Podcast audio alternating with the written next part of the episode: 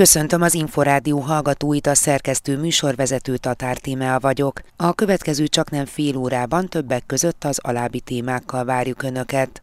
Az online zaklatás veszélyeire hívja fel a figyelmet a Nemzeti Média és Hírközlési Hatóság legújabb kampánya. Gondolhatunk akár egy tartalom hozzájárulás nélküli hozzáférhetővé tételére, posztolásra, bántóüzenetek küldésére, akár a folyamatos kommentelésre. Míg 2010-ben 100 nő 129 gyermeknek adott életet Magyarországon, 2021-ben 100 nő 159 gyermeket hozott a világra. Utoljára 1994-ben volt a 2021-es érték a magasabb a gyermekvállalási kedv. 2010-ben 90 ezer gyermek született, 90.335, 2021-ben pedig valamivel több mint 93 ezer. Míg a nikotinmentesnek írt elfbár is tartalmaz nikotint, ezt állapította meg az úgyi friss kutatása. Ezt a 8 lukot végig szívhatja gyakorlatilag szünet nélkül, és ez már olyan problémát is okozhat, hogy akár nikotin mérgezés is előfordulhat. Az online zaklatás veszélyeire hívja fel a figyelmet a Nemzeti Média és Hírközlési Hatóság legújabb kampánya. Az NMHH internet hotline-ra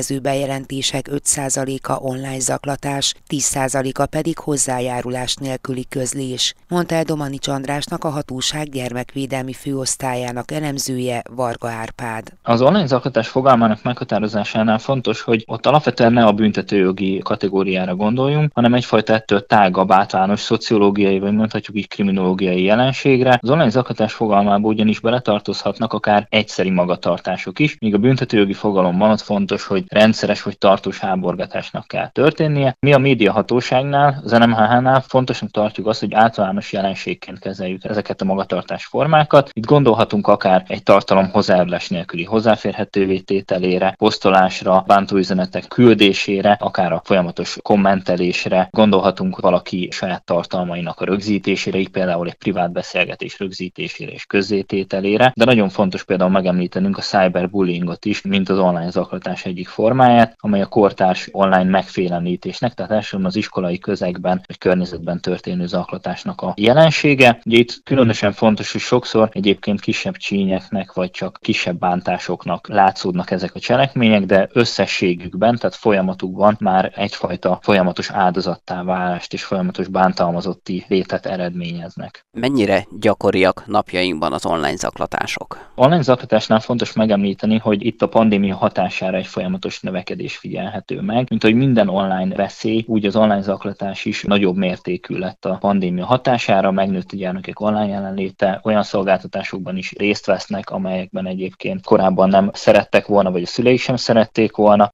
Lehet tudatosan védekezni az online zaklatás ellen? Igen, nagyon fontos, amit mondott, tehát elsősorban a tudatosítás és a szülőktől, a tanároktól, illetve a közvetlen környezettől érkező tudatosítás az, ami nagyon fontos, mert ugye hiába állnak rendelkezésre akár technikai segítség, berendezések, beállítások, adatvédelmi beállítások, természetesen ezek is fontosak, de ezek mellett nagyon át kell azt látni, hogy milyen tartalmat posztolunk, mikor vesszük észre azokat a figyelmeztető jeleket, amelyeknél tiltanunk kell mondjuk a beszélgető partnert, mik a figyelmeztető jelek abban, hogy ebből a beszél beszélgetésből, vagy egy adott kép küldéséből akár később probléma lehet. Nagyon gondoljuk át azt, hogy kinek adjuk meg mondjuk jelszavainkat, amely banálisnak hangzik, de mégis nagyon fontos, mert akár egy barát, egy későbbi ex-partner felhasználhatja akár a profilunkat arra, hogy bántó üzeneteket tegyen közzé, vagy ezeket terjessze. Nagyon fontos, hogyha a szülők is tudatosítanak ezen a téren. Az NMHH egyébként ebben is igyekszik a szülőknek is és a tanároknak is segítséget nyújtani, így különböző tudatosító anyagokkal, különböző iránymutatásokkal, technikai információkkal információkkal segíteni azt, hogy hogyan is védekezhetünk. Mit tehet az, akit zaklatnak, vagy aki ilyenről tud? Nagyon fontos, hogy mindenek előtt tudnunk kell beszélni a környezetünkkel, különösen azért, mert nem mindig van látható jele a zaklatásnak, nem mindig veszik észre a szülők, a tanárok. Nagyon fontos, hogy merjünk a tanárokhoz, akár az iskolapszichológushoz, vagy a szülőhöz fordulni, aki természetesen jobban átlátja, hogy mi a probléma és hová tud fordulni. Súlyosabb esetekben fordulhatunk az illetékes rendőrkapitánysághoz, de a tartalmak eltávolításához mégiscsak érdemes segítséget igénybe venni, így az NMHH internet hotline szolgáltatása is egyfajta opció, tehát hozzánk is lehet fordulni fordulni, munkatársaink a rendelkezésre álló lehetőségeket kihasználva jogi és technikai segítséget nyújtanak. Ezt fontos hangsúlyozni, nem egy hatóság eljárás keretében, hanem a közösségi média szolgáltatásokkal partnerségben, így például a TikTokkal, a YouTube-bal, a Google-lel vagy a Facebookkal közvetlen kapcsolatot ápolunk, amelyen keresztül segíthetünk akár a zaklató felhasználónak a tiltásában, akár egy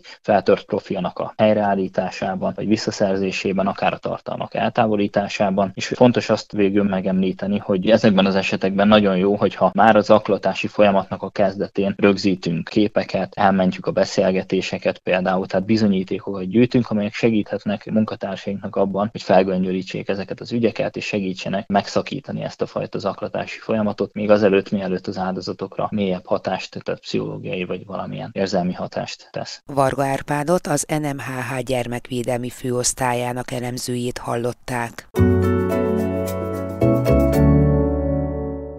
Míg 2010-ben 100 nő 129 gyermeknek adott életet Magyarországon, 2021-ben 100 nő 159 gyermeket hozott a világra. Ez a háttere annak, hogy Magyarországon Európában is kimagasló módon emelkedett a termékenységi ráta. Erről beszélgettünk Pári Andrással, a Kop Mária Intézet a népesedésért és a családokért kutatási irodájának vezetőjével. A születések száma 2021-ben, mivel ezt a 2021-es éves adatot ismerjük, 2010 2010-hez, tehát az elmúlt 10 évhez képest nem csökkent, hanem nőtt. 2010-ben 90 ezer gyermek született, 90.335, 2021-ben pedig valamivel több mint 93 ezer gyermek, és ezzel párhuzamos a termékenységi arányszám az növekedett. Utoljára 1994-ben volt a 2021-es értéknél magasabb a gyermekvállalási kedv. 2010-ben 1,25-ről 1,59-re nőtt ez a termékenységi arányszám, és ez annak ellenére történt így, hogy a szülőképes korú, tehát ez a 15-49 éves női népesség száma közel 200 ezer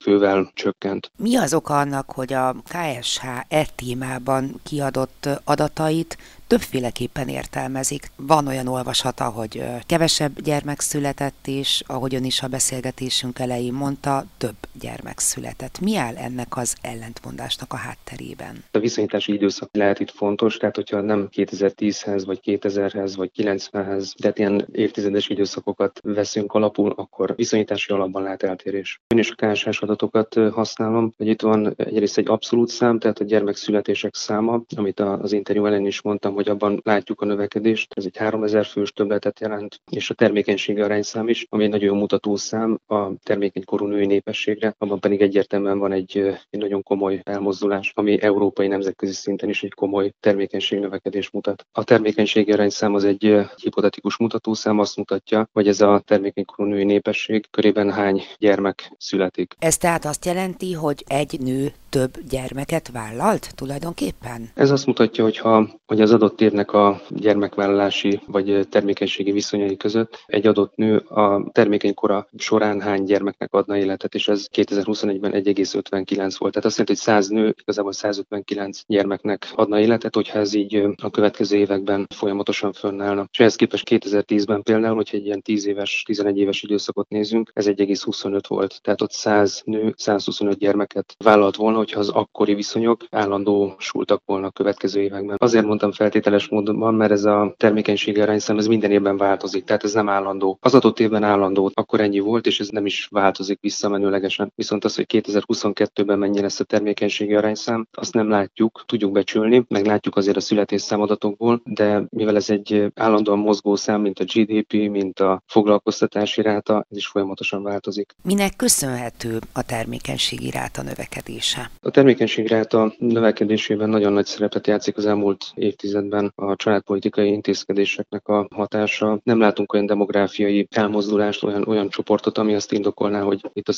születésszámok nagyon megemelkedtek volna. Nincs olyan növekvő számú női kohorsz, amely azt indokolná, vagy azt magyarázná, hogy itt egy nagyobb létszámú női korcsoportról van szó, és ez a nagyobb létszámú női korcsoport miatt történt volna emelkedés. A gyermeket vállaló nők demográfiai jellemzői, gondoljunk akár az életkorukra, akár a lakhelyükre, iskolázottságukra, hogyan változott az elmúlt időszakban? Azt látjuk, hogy van egy nagyon népes női korcsoport a Radko unokáknak a korcsoportja, vagy kohorsza. Ők a 70-es évek elején, közepén születtek, és ez egy nagy létszámú korcsoport volt, akik most futnak ki a gyermekvállalási korból. Ez a korcsoport nagy létszámú korcsoport volt. A következő években egyre kevesebben lesznek azok, akik ebben a termékeny korban maradnak, és hogyha itt sikerül ezt a 90 ezeres születésszámot fenntartani, akkor itt ezzel a termékenység arányszám is növekedni fog. Azt látjuk még egyébként a női korcsoportról, hogy egyrészt kitolódik a gyermekvállalásnak az átlag életkora, egyre többen vesznek részt a felsőoktatásban, és ez átalakítja a termékenységi szándékokat is. Megoszlik így a nők gyermekvállalási kedve vagy hajlandósága település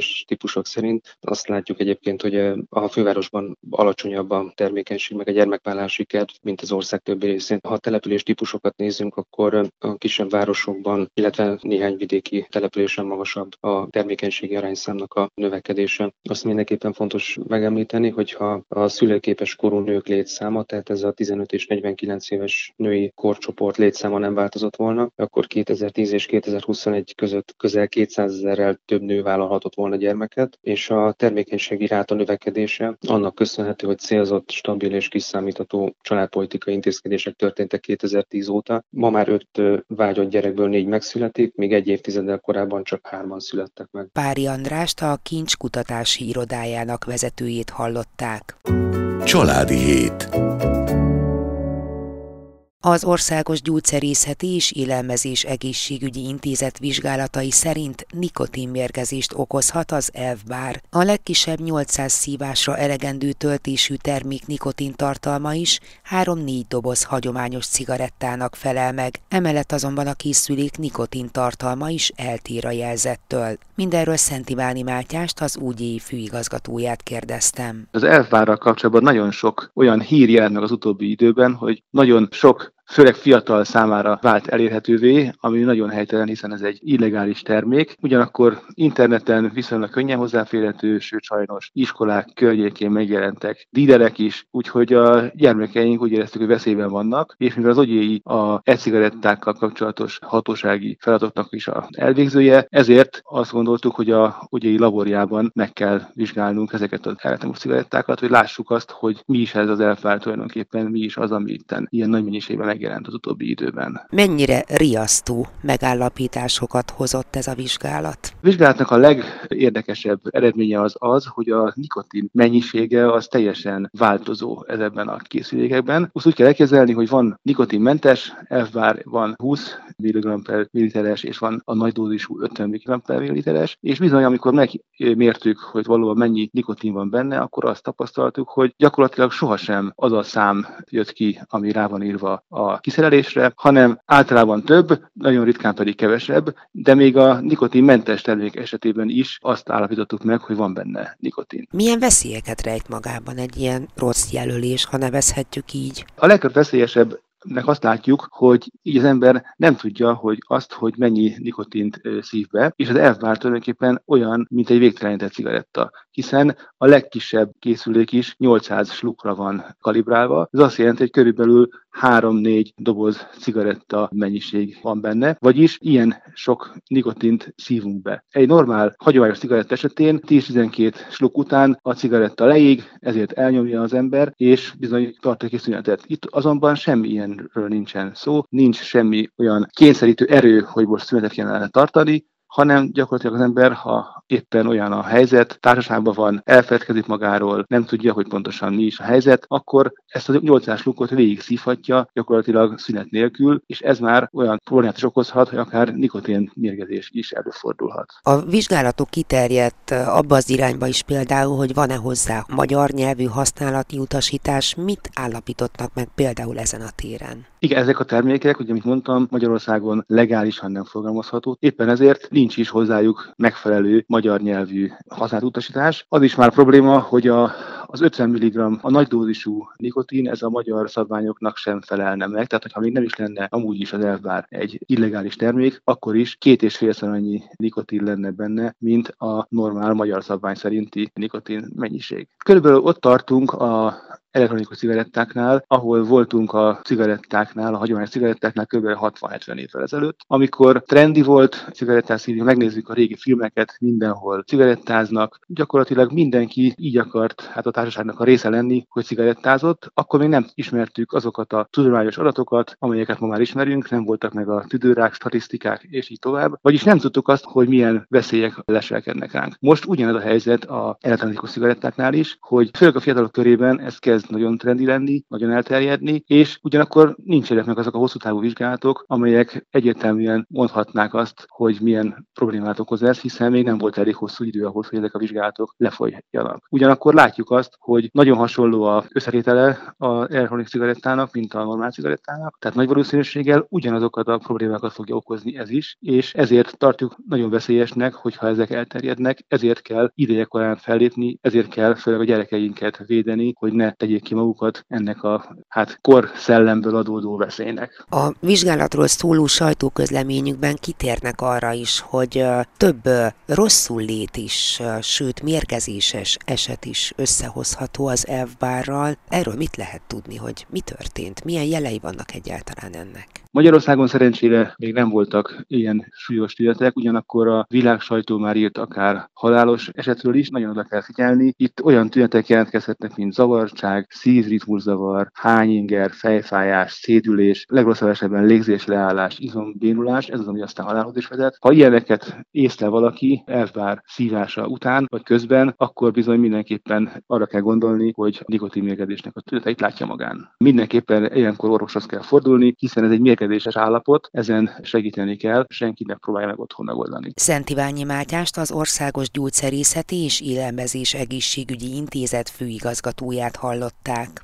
A szabályozott tevékenységek felügyeleti hatóságával közösen ismeretterjesztő kampányt indít az elfbár veszélyeiről, a Kopmária Intézet a népesedésért és a családokért. A részletekről Fűrész Tündét, a kincs elnökét hallják. Az elvár ez egy nagyon friss jelenség, amely elsősorban a, az iskolás korúakat, leginkább a általános iskolák felső tagozatain tanuló gyermekeket érinti. Nagyon örvendetes volt az elmúlt években, hogy a fiatal korúak körében jelentősen csökkent a dohányzásnak a mértéke, és ehhez képest most megjelent egy olyan kis eszköz, az elvbár, amely sajnos esélyt adhat arra, hogy újból ez a dohányzás, a nikotin függőség erősebb lesz a fiatalok körében, mint korábban. Itt egy olyan kis eszközről van szó, amely nem hasonlít semmiféle dohánytermékre, kis színes eszközök, kis dobozkák. Megkockáztatom azt, hogy sok szülő, ha ezt megtalálná a gyermeke táskájában, akkor nem is biztos, hogy tudná, hogy miről van szó. Emiatt a szabályozott tevékenység felügyelete hatósággal együttműködve szeretnénk egy kampányt folytatni annak érdekében, hogy a családok, a szülők minél inkább tisztában legyenek azzal, hogy mivel is állunk szemben. Beszeretnénk vonni a családszervezeteket, a szülői szervezeteket ebbe a tájékoztató kampányba, el szeretnénk juttatni a ezen szervezeteken keresztül a, a családokhoz tájékoztató anyagokat, hogyha egy szülő mondjuk egy ilyet megtalál a gyermekének a táskájában, akkor tudja, hogy pontosan miről van szó. Mi elsősorban az online tájékoztatásban gondolkozunk, és nagyon örülünk annak, hogy a családszervezetek többsége partner ebben, és szívesen beszállnak ebbe a tájékoztatásba, hiszen ahogy mondtam, egy nagyon friss jelenségről van szó, nagyon keveset tudnak róla a szülők, fontos, hogy tisztában legyenek ezzel. Fűrész Tündét a kincs elnökét hallották.